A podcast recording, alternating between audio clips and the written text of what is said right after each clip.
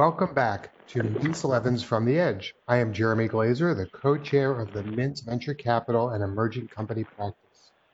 Mintz is a nationally leading law firm focused on helping emerging growth companies achieve success.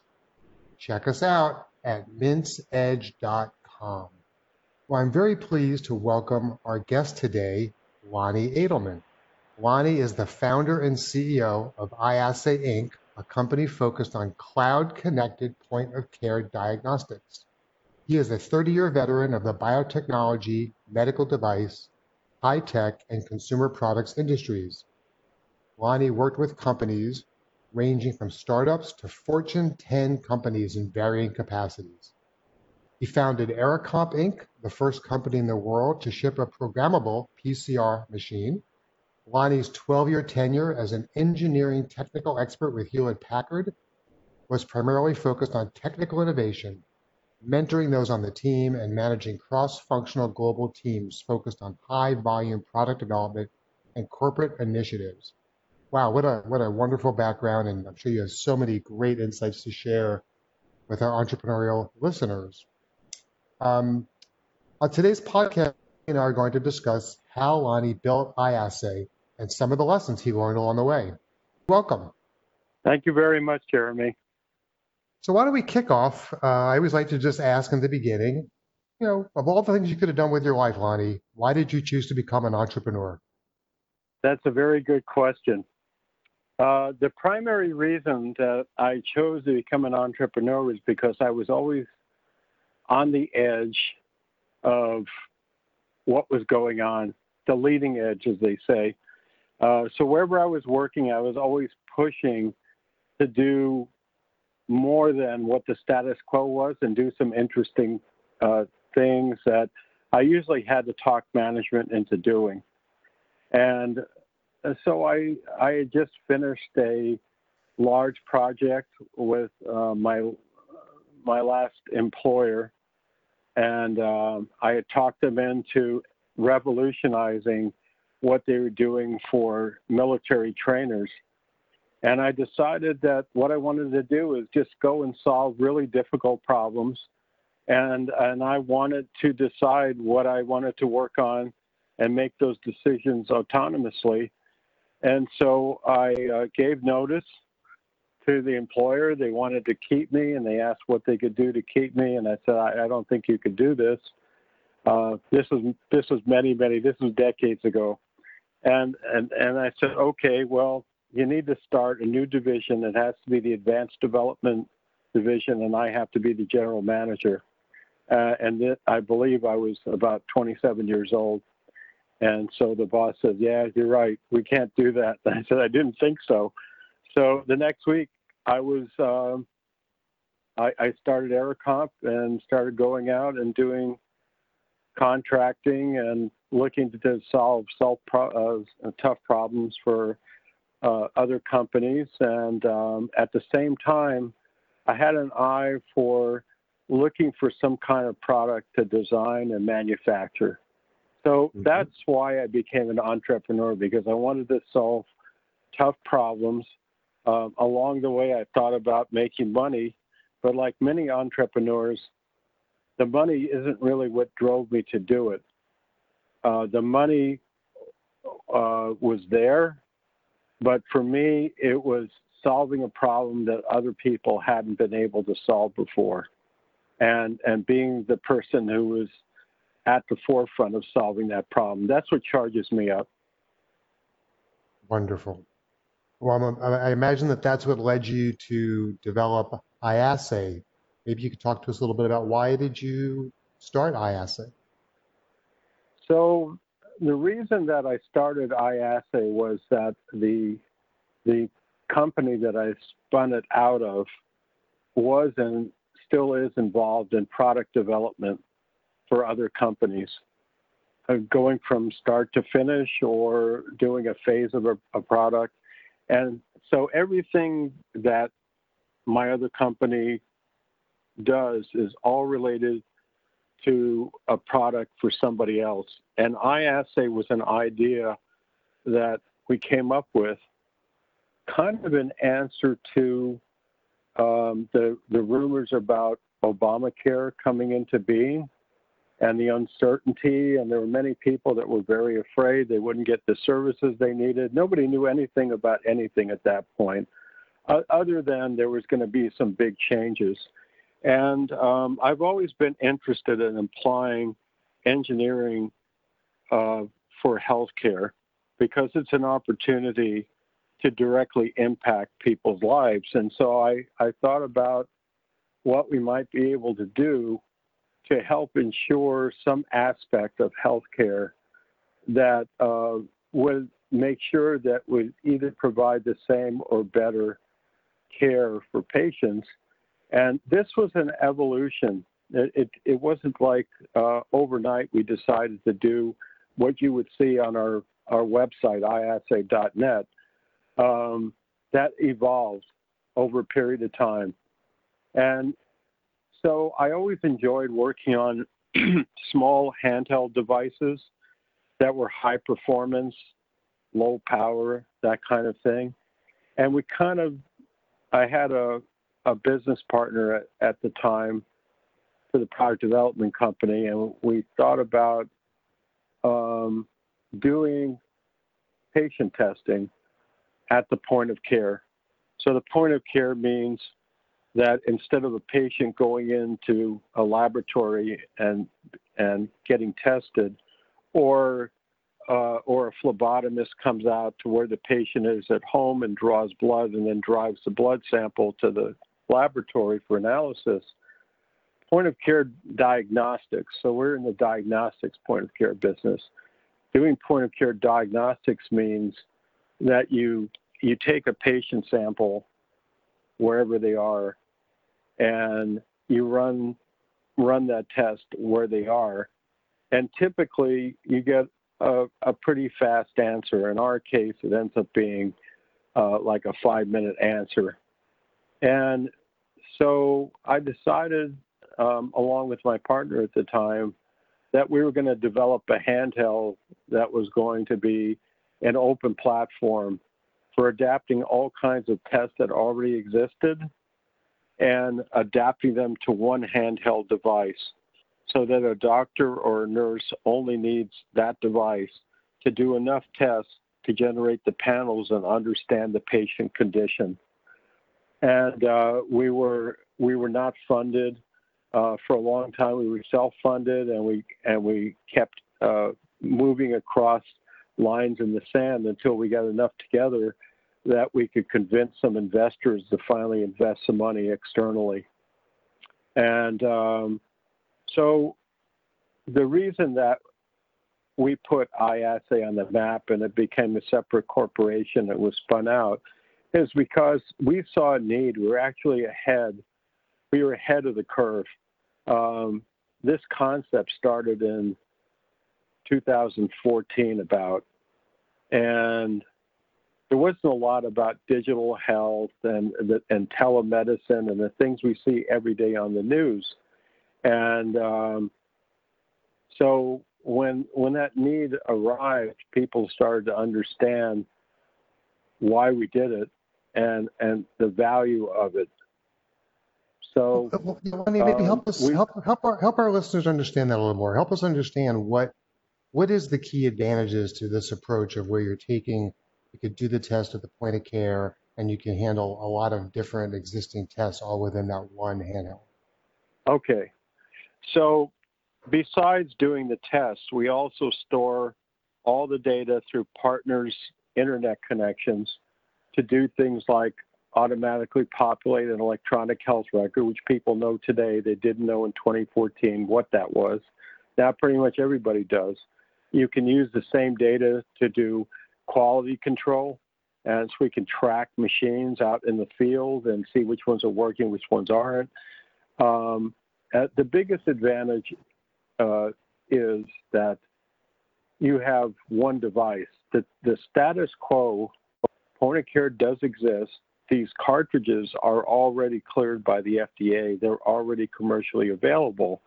But in order to use them, you might need five different readers, maybe 10 readers, to, to operate those cartridges and read them because each manufacturer designed their own reader to read their cartridges.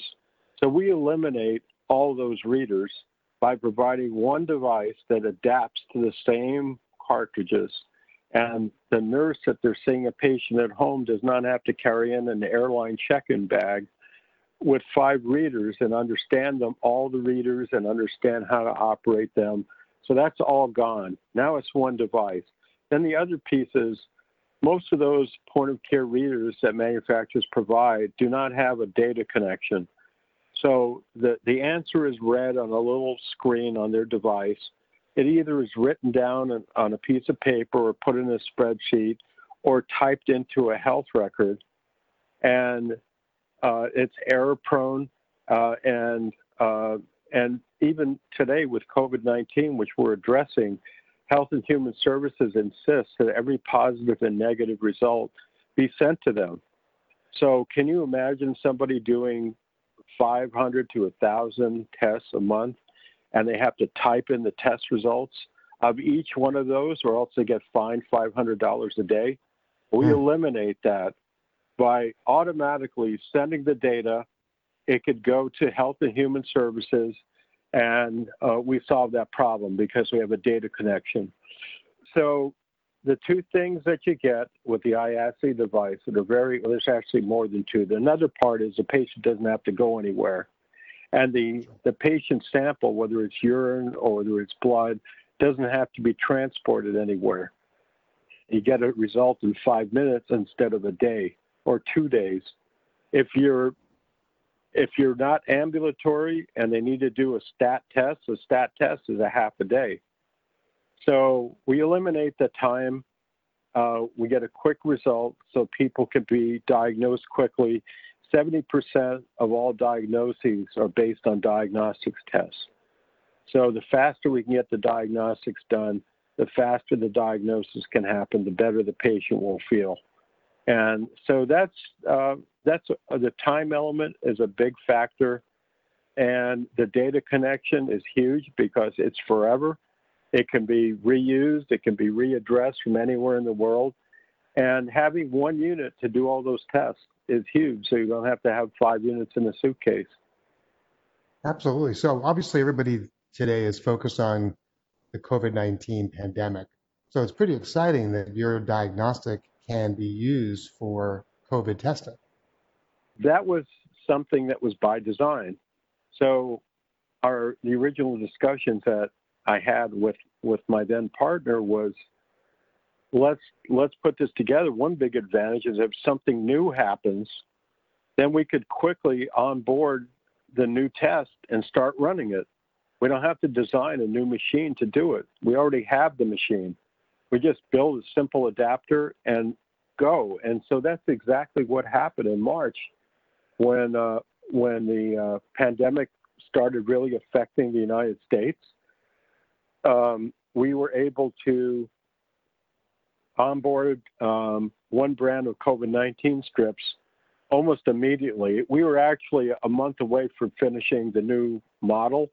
And so uh, in April, we had the new model and that was the one that we intended to apply to COVID 19. It took us about a week to start reading one brand of COVID 19 uh, antibody strips. And oh, we were doing testing in Mexico within about two weeks. So we had testing done uh, in April in Mexico, and, and um, we were able to watch through our internet portal, watch the data coming in from Mexico as they did the test. And uh, they had a question about whether they had run one of the samples or not. This was a validation test, so it wasn't the kind of testing where uh, somebody's life is depending on it. They had they had blood samples that were available, and so they didn't they didn't know if they had done a test. And they asked us. We looked it up on the portal. It said you did it at uh, 4 4 p.m. in the afternoon, and they go good. They kept going. So the, the data connection really pays off. That that data connection may be more important than being able to do all those tests on the open platform. So interesting. So I'm sure you've come across some challenges along the way as you were, you know, designing the, the, the product. uh, making changes, marketing. If you don't mind, maybe just share a story about one of the challenges you faced and how you overcame it. Well, I always tell people the biggest challenge that we have is funding. Uh, if, if if we were flush in money from the very beginning, uh, uh, we would be way farther along, way faster than we are. So it's all it's all about the funding. People are now because we're we've been out there and doing testing. People are starting to recognize the importance of what we're doing, and it's getting a little bit easier to raise money now. Um, that's a big challenge. It's not a technical challenge because we have great engineers to work on this. Um, there's of course a marketing challenge. Um, the the biggest challenge that we have on the marketing side is is having everybody know what we have that we can provide for them. If every if every end user who who performs these COVID-19 tests knew that they didn't have to type in the data, I'm sure every one of them would be talking to their distributor about getting an iAssay device just to save the typing and to eliminate the errors.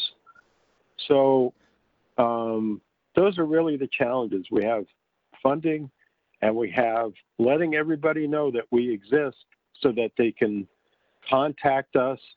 Of course, uh, we're waiting to get through an emergency use authorization. Uh, once we're through that, then we'll be able to go to market. We we did decide to add on drugs of abuse testing, which is another point of care test that's very similar to COVID 19 and that does not have any FDA requirements for work, uh, workplace, and judicial. So um, uh, again, that's that's another marketing thing, letting everybody know that we're out there and that we can do drugs of abuse.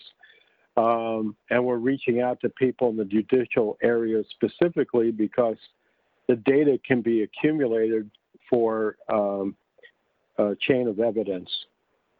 So, So, uh, so you have a very unique product. You have some very unique capabilities. It's obviously have a lot of value to you know, the end users. Why do you think you've been challenged in fundraising? Uh, well, to begin with, at the very beginning, people really weren't aware of uh, the coming of value-based care. They were unaware of telemedicine, and the, the status quo generally was okay. So there was the draw wasn't there. Um, the historical challenge has been in order to get somebody to invest, they wanted to know if we had any patents, which we do now. We have two U.S. patents. Uh, We did not have any issued patents until June of 2019. So that was one challenge. Uh, we had one investor that asked me to let him know when we got a patent. He said he would invest. I let him know that we had a granted patent and he invested. Um, there's others that would like to know if we've reven- if we generated revenues, and for those that that was a have to, didn't we didn't generate revenue, so they wouldn't invest. So each each of the investors um, had some reason that they they wouldn't want to invest, and with each one of them, uh, we identify what the barrier was, and in in some cases we were able to uh, to show that we that we've gotten past the barrier, and many of them have invested. So uh, the other piece is, frankly, uh, Lonnie Adelman has not. Uh, this is the first time I've had to raise money, and with Aerocomp, with the programmable PCR machine, there was nobody else in the world that had a PCR machine in the market, and there was a high demand. Uh, for those of you out there who are in the life sciences and molecular diagnostics, uh, even in a, a, molecular biology lab, you know that uh, a thermal cycler, a PCR machine, is a staple in the lab. Well, in 1988, there weren't any, and there was this new process PCR that everybody wanted to do. So we gave them an appliance, and orders just flowed in, literally, in the morning and the afternoon. It was amazing, and we hadn't raised any money. And um, it built a company. uh, this time uh, we needed to raise money. It was a much bigger endeavor. And uh, I have no personal track record at making money for venture capitalists or angels. So that was another challenge for me. They're putting their money into a company that I run, and uh, they would like to know that there's going to be a return on their investment. And uh, so I show them projections, I show them what we've done, I show them what we're going to do, and then we get some investments, and we're starting to gain traction now. But uh, if I had been somebody that had that had run five companies, all venture backed, all of them went to IPO or exited, it would have been far easier. Yeah, I understand. That is always the challenge, right? They uh, they like to invest in, uh, in companies where there's a track record, uh, and as we've talked about before on uh, other podcasts, really venture capitalists have kind of moved a little later stage. Uh, they want to see revenue. It's much harder now to raise money, uh, certainly for development, proof of concept, um, except in very limited areas. So yeah, that's, that's uh, unfortunately a very typical challenge, Lonnie. Um, well, as we're wrapping up here, I want to just give you the opportunity to, you know, share any final insights you might have with some of our entrepreneurs out there listening, trying to figure out, you know, how to start their business, how to fund their business, and maybe some parting words of advice. So, the one thing that I always like to tell people who are thinking about starting their own business, any business, is you really have to want to succeed. Whatever the motivation is, you have to really want to succeed. And um, it, and if one has a significant other, you should make sure that they are they're behind you and they're ready for the ride because it's it's a rocky ride. Doesn't matter who you are. And so those two things, a dying need to succeed, the support of your family uh, to to get through are the are the most important things um, before you even start. Um, having a having a product that answers a real need that exists in the marketplace, uh, whether or not people realize it, but you know that they will eventually realize it, extremely important. And having a plan that takes you from where you're at to to generating revenues. And I highly recommend having an exit plan. And my first company, I had no exit plan. My first company was like a fourth child. And whenever anybody asked me what my exit was, I would give them a different answer every time. So, I, after thinking about the first company before starting the current companies, um, I realized that I needed to have an exit plan. And it's a little bit easier the second time around. Uh, you, you can see things more in perspective. And so those really are my recommendations, but you really, really, really, really need to want to make it happen. It's not a, it's generally to make it big. It is not like you're going to take it easy on the beach and do whatever you want. Um, when I started that, started that first business, I thought, uh, I'm going to do all the hard stuff, do whatever I want. Well, I could do as much hard stuff as I wanted. But I found out there were a lot of people I reported to uh, along the way, or else I couldn't get the hard stuff done. So realize it's not a walk in the park. You can't do anything that you want and still succeed. That's great, Lonnie. You know, it's interesting. We we hear that on so many of these podcasts from a number of other entrepreneurs we've talked to that, you know, really the key to success, yes, you have to have the inspiration, but then you have to have the perspiration and perseverance. And uh, it's Yes. great to hear that you uh, you agree. Well, we need to wrap up. I want to thank you, Lonnie, for participating on this podcast and for sharing your really, really interesting story and incredible technology that is so relevant right now with what's happening, uh, not just in America, but across the whole globe with the COVID 19 pandemic. So thank you again for being our guest. I am Jeremy Glazer of Mintz, and thank you for listening to this edition of From the Edge.